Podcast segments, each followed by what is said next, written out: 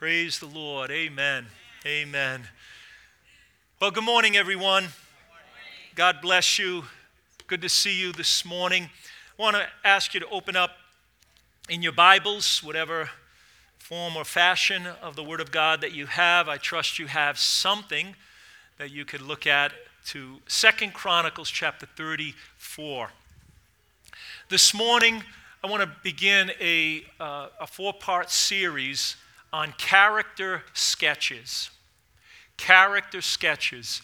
I want to look at four different Bible characters that, that could help us to understand biblical truth.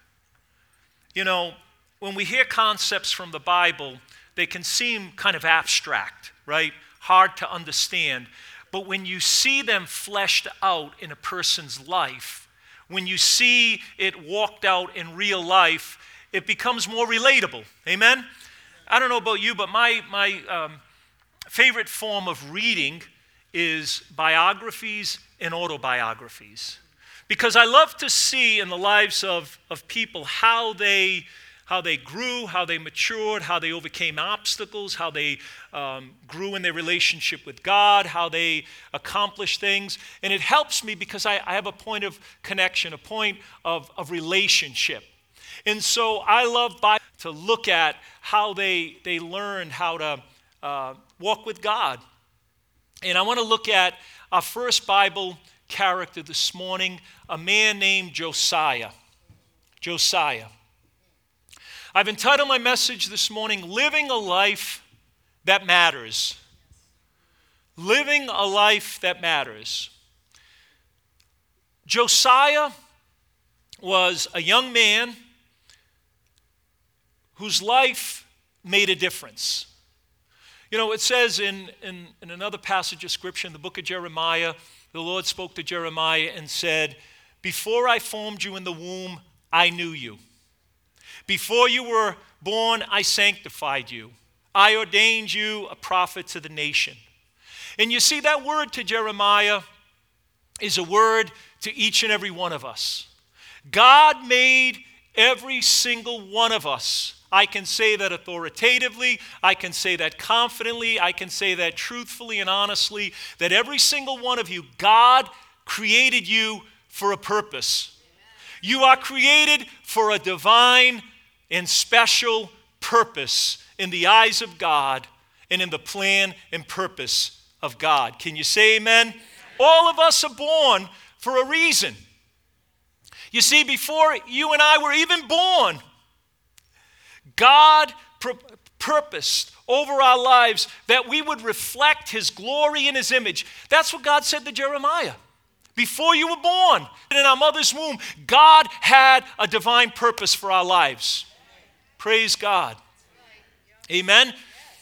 You see, and I believe this morning that we all want our lives to matter. Isn't that true? I believe that we all want to make a difference. I believe we all want our lives to count for something. You know, I was thinking about this. That's why we post on social media. Hello?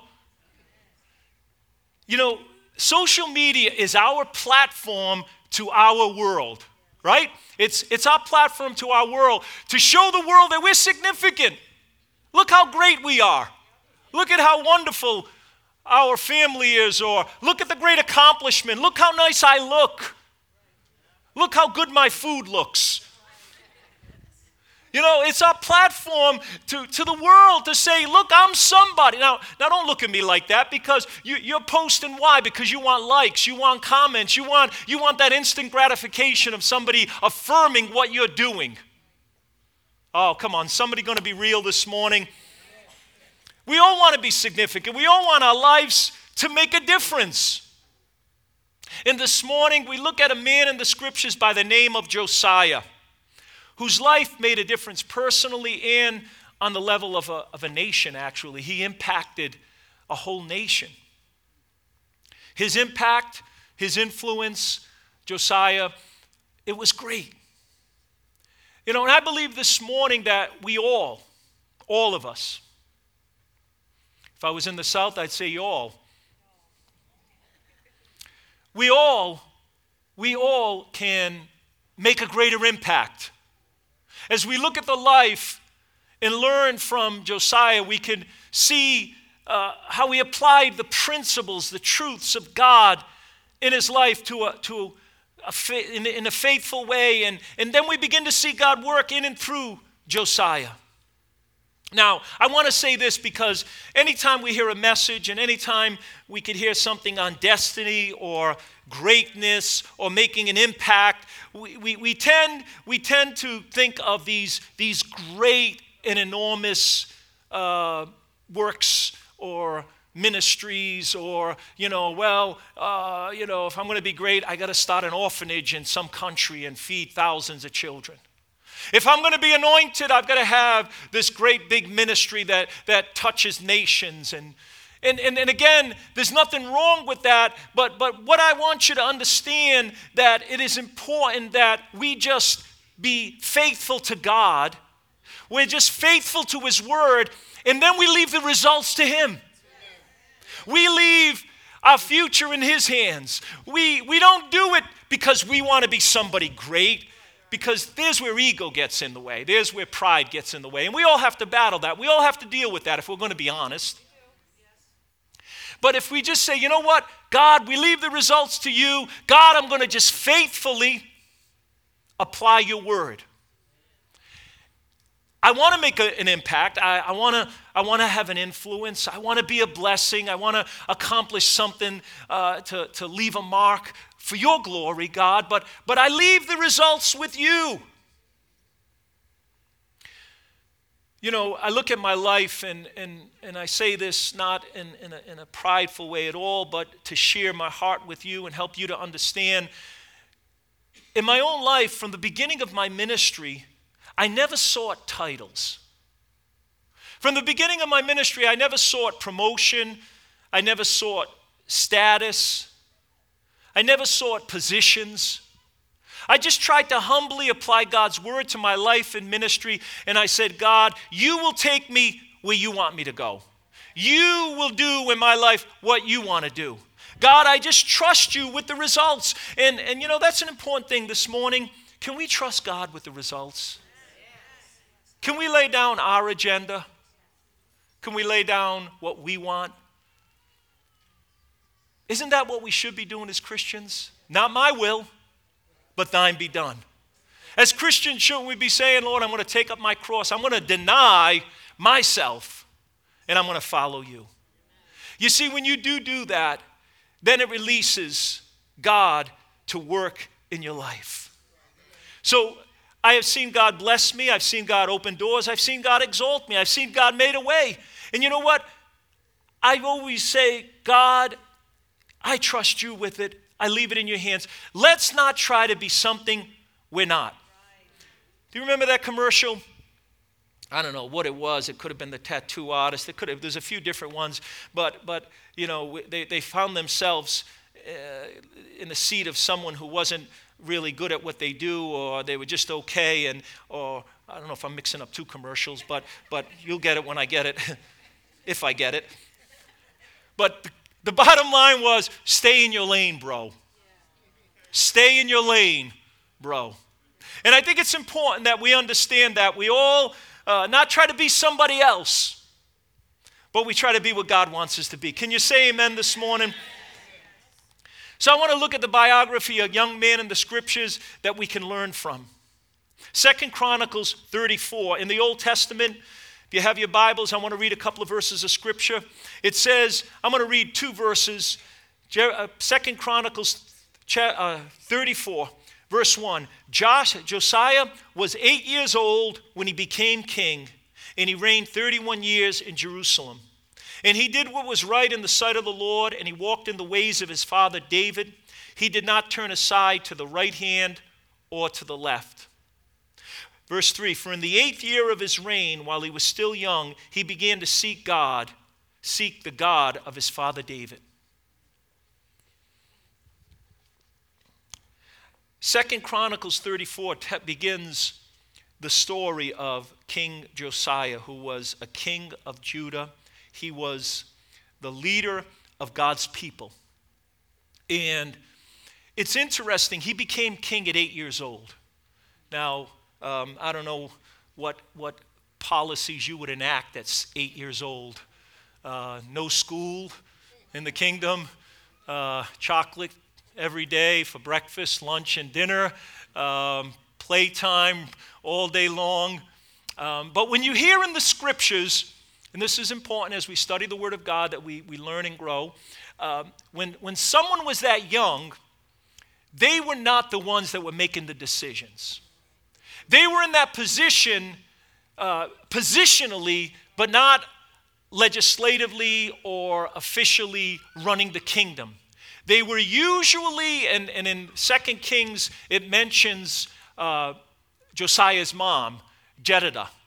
She was his mom, and she would be the power and the influence behind the kingdom. So at eight years old, Josiah is not calling the shots, he's not leading the nation, but he was put in that position because his father was assassinated and all of his siblings were also murdered, and he was the only one that was spared. So he was in succession to be the next king. Now, what's interesting about Josiah, which is really relevant to the study of the Word of God as we look at his life, how it made a difference, was his grandfather was a king called Manasseh. His father was Amon. Now, what you have to understand, if you just look back the last chapter, chapter 33, we learn of Manasseh. He was the most wicked, ungodly king in the history of Israel and Judah.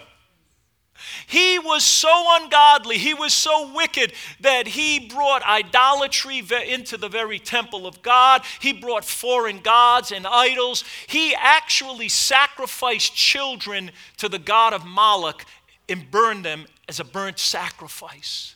This man was so wicked that he turned the whole nation away from the one true God unto false gods, unto Baal, Ashereth, and all kinds of idolatry the most wicked king.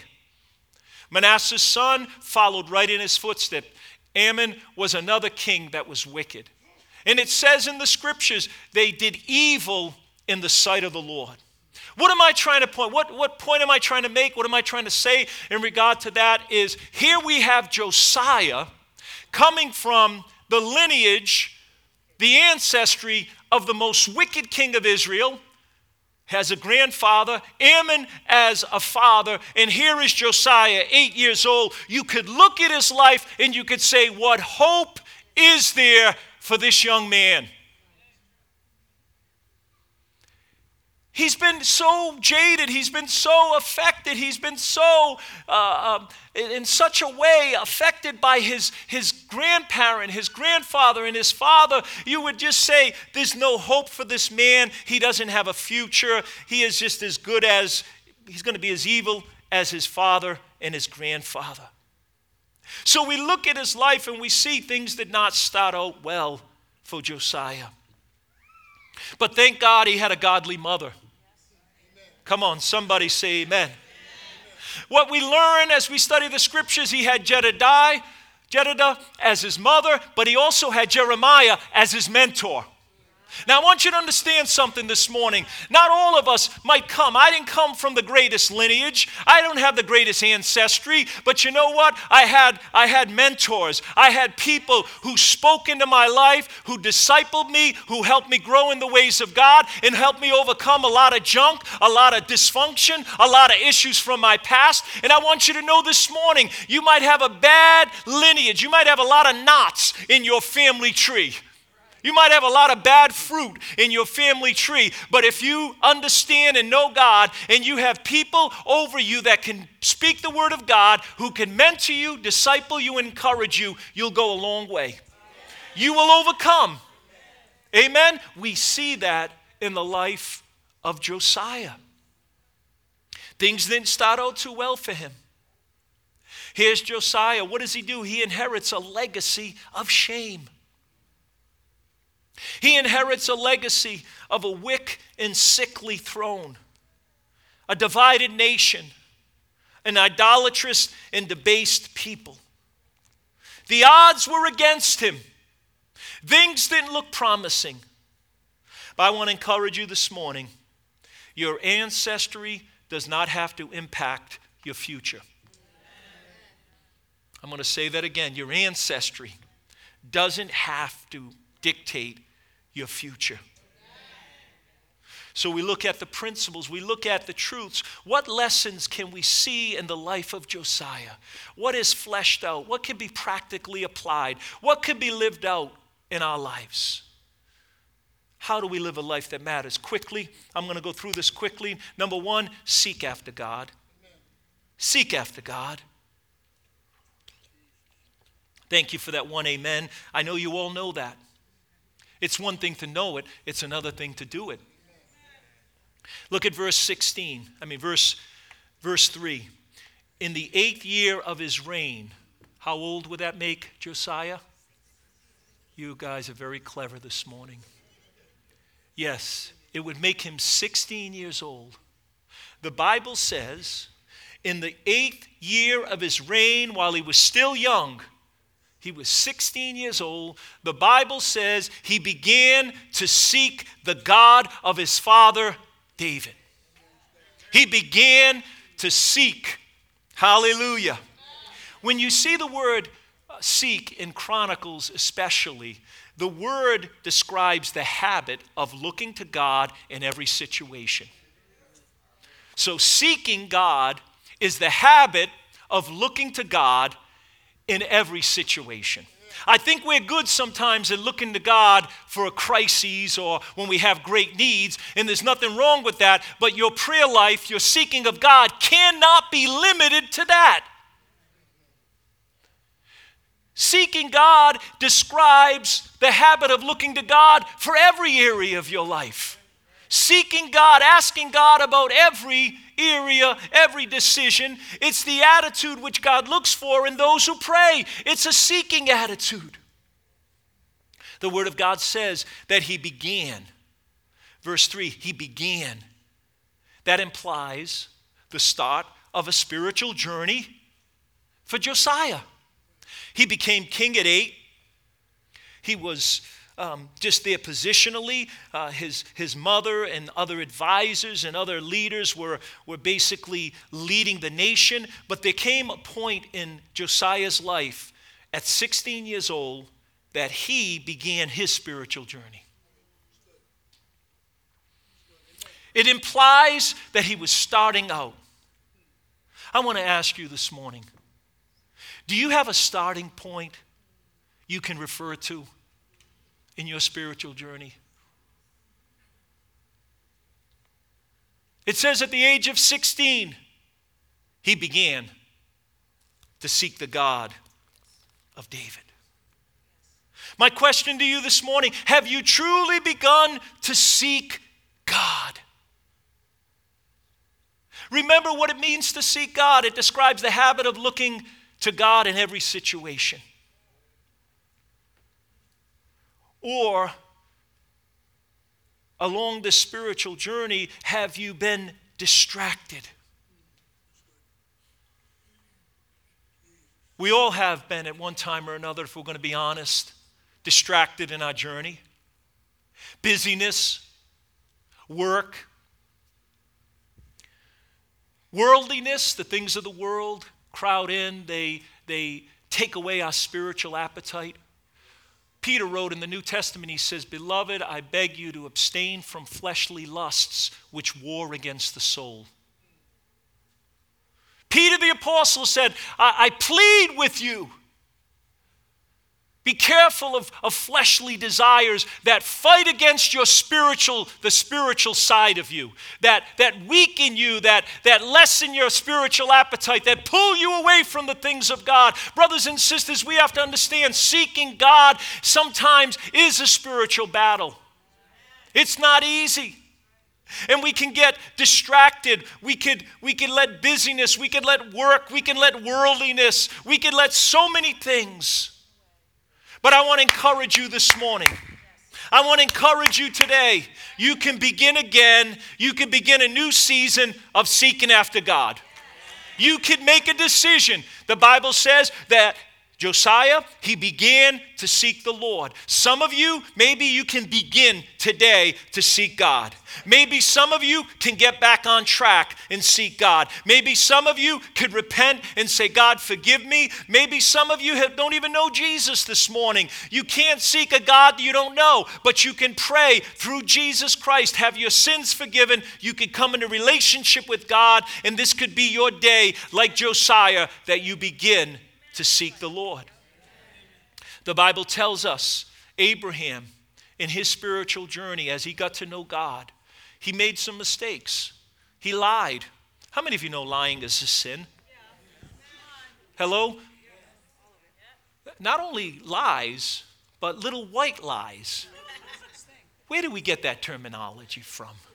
Oh, it's only a white lie. And the devil is only a little devil.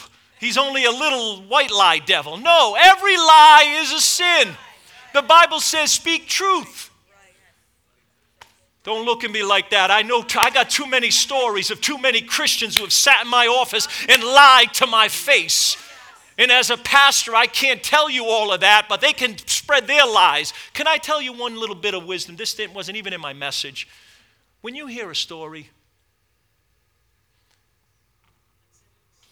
Oh, somebody got a revelation back there. Say that a little louder.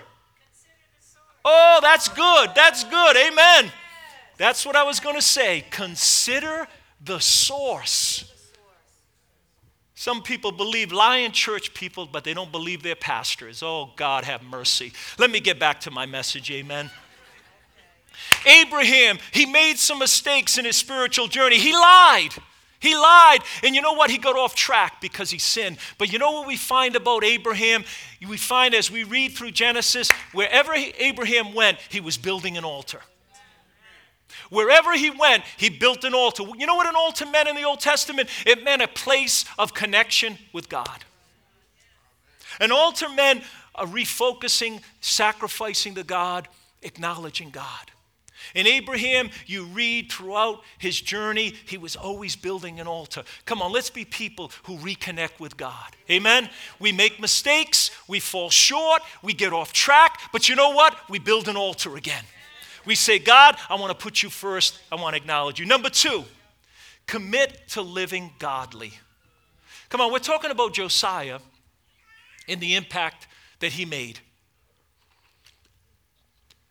If we're going to make an impact for God, we've got to commit to living a godly life. What does it say in verse 3?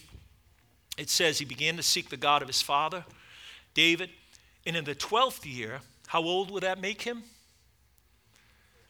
Oh, you did good adding 8 and 8 to 16. All you got to do is add 12 to 8.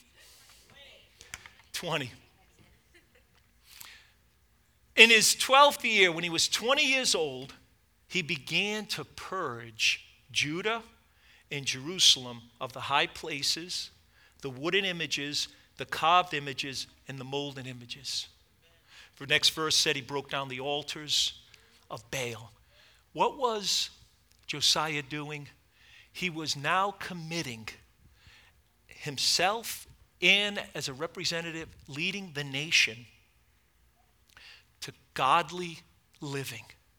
He began to attack the, the strongholds of the enemy, the, the, the, the false gods, the idols, the things that were contrary to the Word of God. He began to purge the land. So here we have Josiah at 20 years old, and he's leading a national reform over the nation. What makes it all the more incredible, what makes it all the more epic, is that he had a grandfather, Manasseh, he had a father, Amon, worst kings in Israel, and they were the ones who set up the altars. They were the ones who set up the idols. They were the ones who led the nation astray. But here comes Josiah, 20 years old. He's seeking God. He's getting a hold of God. He's calling on God. God is helping him, and he begins to change things in his nation. I believe you and I this morning, I believe us as the people of God, if we would seek God, if we would commit to godly living, God would use us to begin to bring reform in our families, in our homes, in our churches, in our city, in our nation, whatever our influence, our circle of influence, God wants to use you. So I ask you this morning, how can God use you? How could God use you to make some reforms? God to you, how could God use you to begin to tear down some idols? You see, Josiah inherited a legacy of shame. A weak, sickly throne, a backslidden nation, an idolatrous and debased people. But he made a decision to seek God. He made a decision to live differently. You know, Josiah, if he was living today, he probably could have made a lot of excuses. He probably could have blamed it on his, on his upbringing and said, Listen, what hope is there? Look at my grandfather, look at my father. But thank God he had a and he had a mentor. Yes. Amen. Yes. That, that challenged him, said, You know what? You can rise up, you could overcome your ancestry, you could rise up and overcome your upbringing. He could have made excuses about his community. You don't know. I'm in the midst of a people of idolatry. I'm in the midst of people who, who are worshiping idols. How, how can I make a difference? He made no excuses, but he dealt with the idolatry. So, the question for us this morning what is idolatry? Is it these graven images? Is it, is it some golden calf? Is it something? You know what the Bible defines as idolatry? The worship of someone or something other than God as though it were God. Idolatry is the worship of something other than God as though it was God. Oh, I know, I know. None of you, none of you think you're, you're messing with idolatry, but idolatry comes in all forms. It comes in the form of self, the worship of self. And we've got a golden shrine called Facebook how great thou art. Social media, self, um, idolatry of sex. We have a society that is going sexually crazy. A culture that is so sexually saturated, it is mind boggling. An idolatry. We, we made a God out of sex, status, position, money. Money has become an idol. What is the first commandment of God? You shall have no other gods before me. You see, Josiah understood if he was going to live a life that matters, he would have to tear down idols in the midst of his generation that was filled with idolatry. If we're going to make a difference, if the church is going to make a difference, we have to tear down idols. First in our own hearts. We cannot point to everyone else. That's what we have in our culture excuse making. We're pointing to everyone else for the ills of our culture and our country instead of saying, Lord, it's me, me, oh Lord, standing in the need of prayer, tearing down the idols in our own heart. All of us. None of us are exempt. I don't preach to you condescending. I preach to you as a fellow brother in Christ, as one who also has to deal with these things in my life. Come on, if people think about it, the idolatry, you know, you, people, that so Christ, many Christians don't even know, have a clue that they're worshiping idols. Don't have a clue that other things have become come in, in the place of God. How many are still with me? Josiah understood that. He committed to living a godly life. Money can become an idol. Come on, somebody ought to say amen because it's true. That's why we believe in honoring God with the tithe because that acknowledges that God, we're putting you first. If you're not tithing, maybe you need to examine your heart and realize you have an idol in your life. You could buy a lot of other things. You could spend money foolishly, but you won't give to God first and foremost. Maybe time can become an idol. That's why we need to commit to serving in a local church, becoming involved, giving God and honoring God with our time. Self can become an idol. That's why we have to live a life of humility and really come to a place many times of just saying, Lord, I humble myself before you and also before people. Education can become an idol. Education can become an idol. Again, we have to humble ourselves. You see, the reality is we're all prone to idolatry. We tend to love the creation more than the Creator. Turn to the person next to you say, Are you still listening?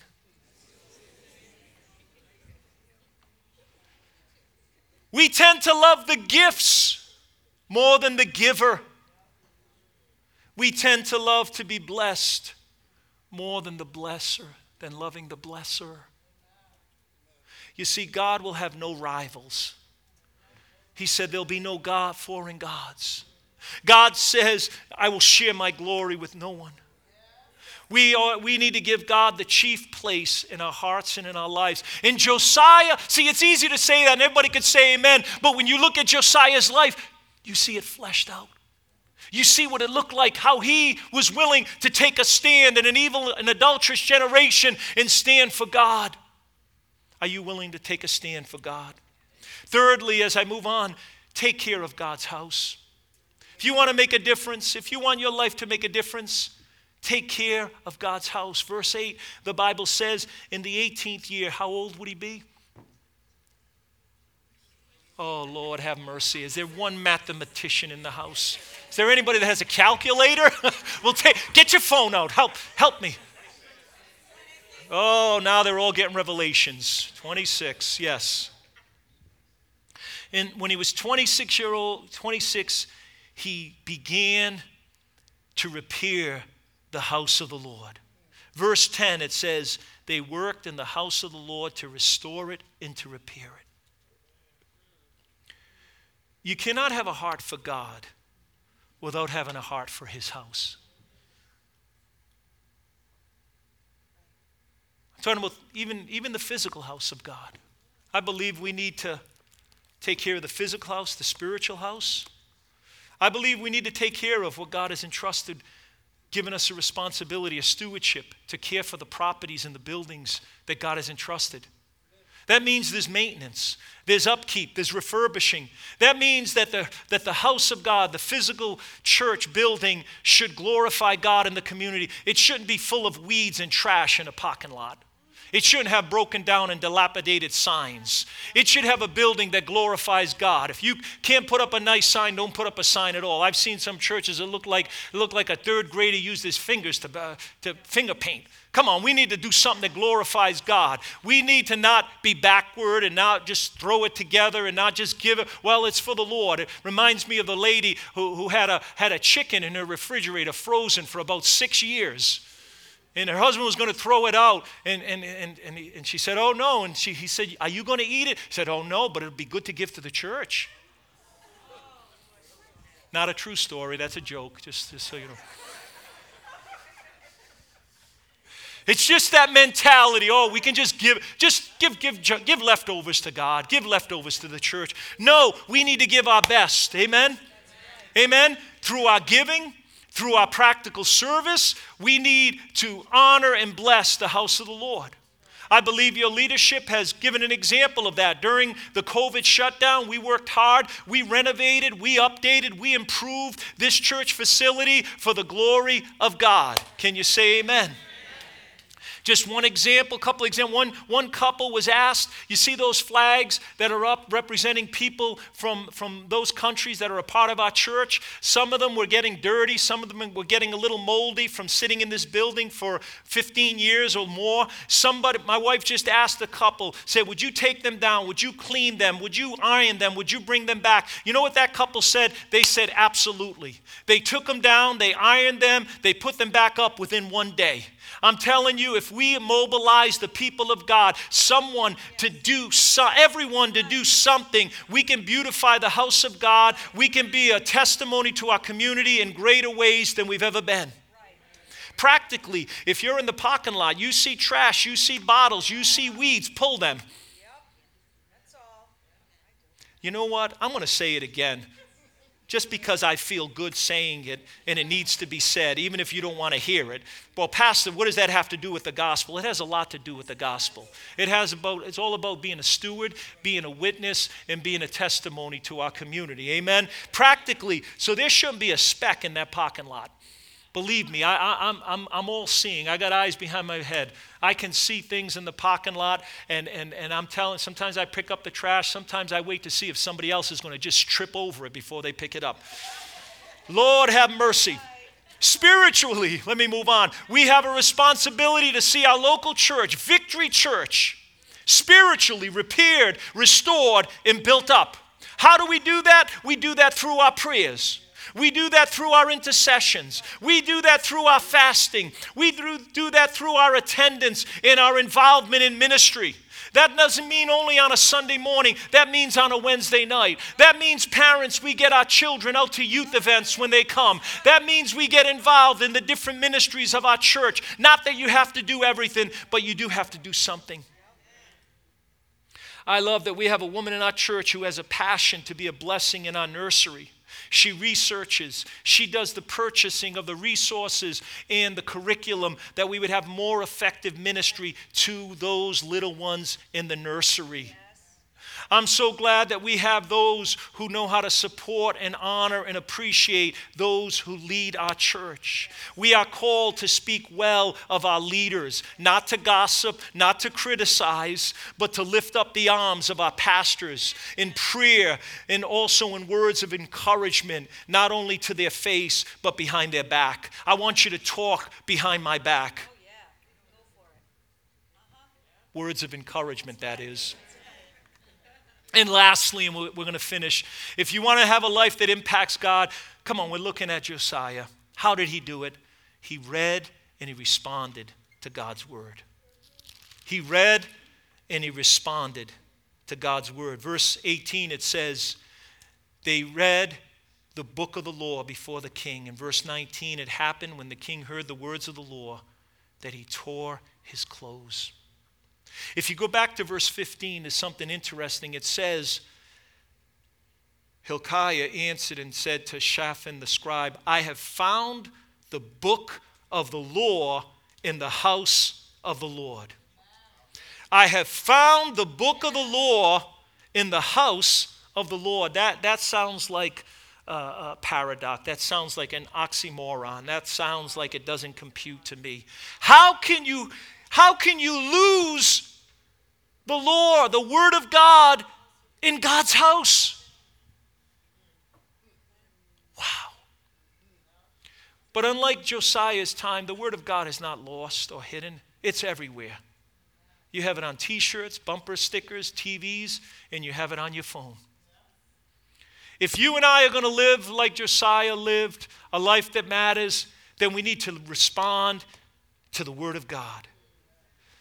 2 Timothy 3:16 says all scripture is inspired by God and is useful for teaching what is true, to make us realize what is wrong in our lives. It corrects us when we are wrong and it teaches us to do what's right. You see the discovery of the book of the law means that it was neglected, it was misplaced. It had to be during the reign of Manasseh or maybe the reign of Amon. But we see Josiah's tender heart it says, when he heard the word, he tore his clothes. How do we respond to God's word? How do we make a difference like, like Josiah? His heart was soft, pliable, and responsive to the word of God. James 1:21 says, "Receive the word with meekness. Receive with meekness the word that is able to save your soul." Josiah was so impacted. He tore his clothes, an expression of grief and humility and mourning, because he knew that the people of God had broken the commands of God, and that so touched his heart. This morning, I want to ask you to stand. I'm going to ask the singers and the musicians to come back. I want us to close. There's so much more I can say and so much more to get into, but I'm going to leave it there. You know, if you look back at Josiah's life, 16, he begins to seek the Lord. 20, he begins to make some reforms. 26, he begins to, to purge the land. And here he is finding the Word of God when I don't know if we're told specifically how old he was. Might have been in his late 20s, early 30s.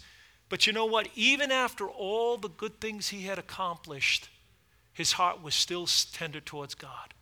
What I mean by that in closing is that Josiah, now that he was older, he was established as the king, he could have, he could have become smug. He could have become a know it all. He could have become above the law, so to speak. But you know what? His heart remained tender to God. May God tenderize our hearts. Amen. May God soften our hearts. Brothers and sisters, it's a battle to maintain a soft and tender heart. We get hurt by people. We get disappointed in life.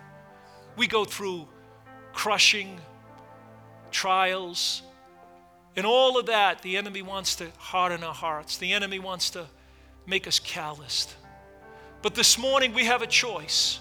If we're going to live a life that truly matters, we're going to make a difference, we've got to be like Josiah, who sought God in prayer, who he committed to living a, a, godly life. He committed to dealing with sin in his life. And then he, and he, then he, he, he loved the house of God. He loved the, the ministry. And then we see how he responded to the word. I'm going to ask you this morning I don't know where you're at in your spiritual journey. I'm well aware of the time, and I know some of us as church going people, once the clock goes beyond a certain time, we start to check out. Maybe, maybe you're, you just have to have a refocus this morning. Maybe you have to realize, well, maybe today could be the day of the beginning of a journey. Maybe this will be the day you begin to really seek God. Maybe you're getting getting back on track. Maybe you're just going to come to faith for the first time and put your faith in Christ. We want to pray with you. And as the singers and the musicians begin to sing, I'm going to ask you to just move out of your seat. If you need to leave, please do so quietly.